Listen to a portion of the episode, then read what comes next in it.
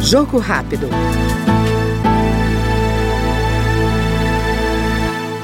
O líder do governo na Câmara, deputado José Guimarães, do PT do Ceará, comemorou a aprovação pelo plenário do projeto que prevê a tributação de investimentos de pessoas físicas no exterior e de fundos exclusivos no Brasil, com poucos cotistas, os chamados super ricos.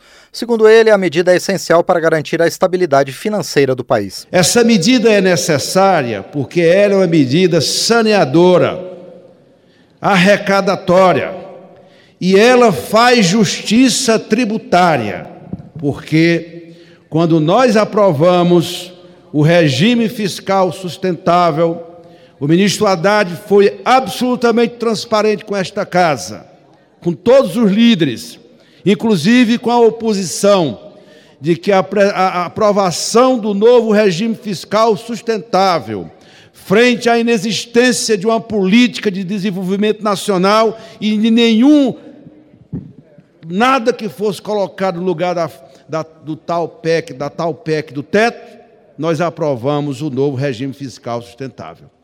E para ele ter sucesso, nós fizemos aquele acordo. O que, que seria? Nós vamos votar a PEC da transição, depois vamos votar o novo regime fiscal sustentável, vamos votar a reforma tributária, vamos votar o CARF, que alterou o voto de qualidade, e várias outras matérias relevantes para o país, com o compromisso do ministro Haddad.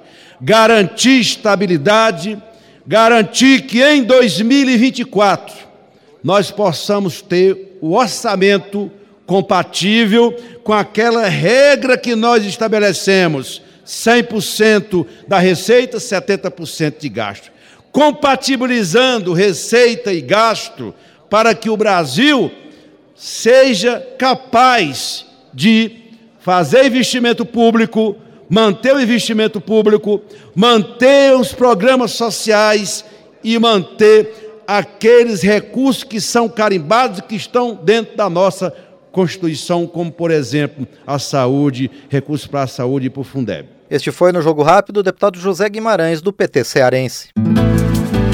Jogo rápido.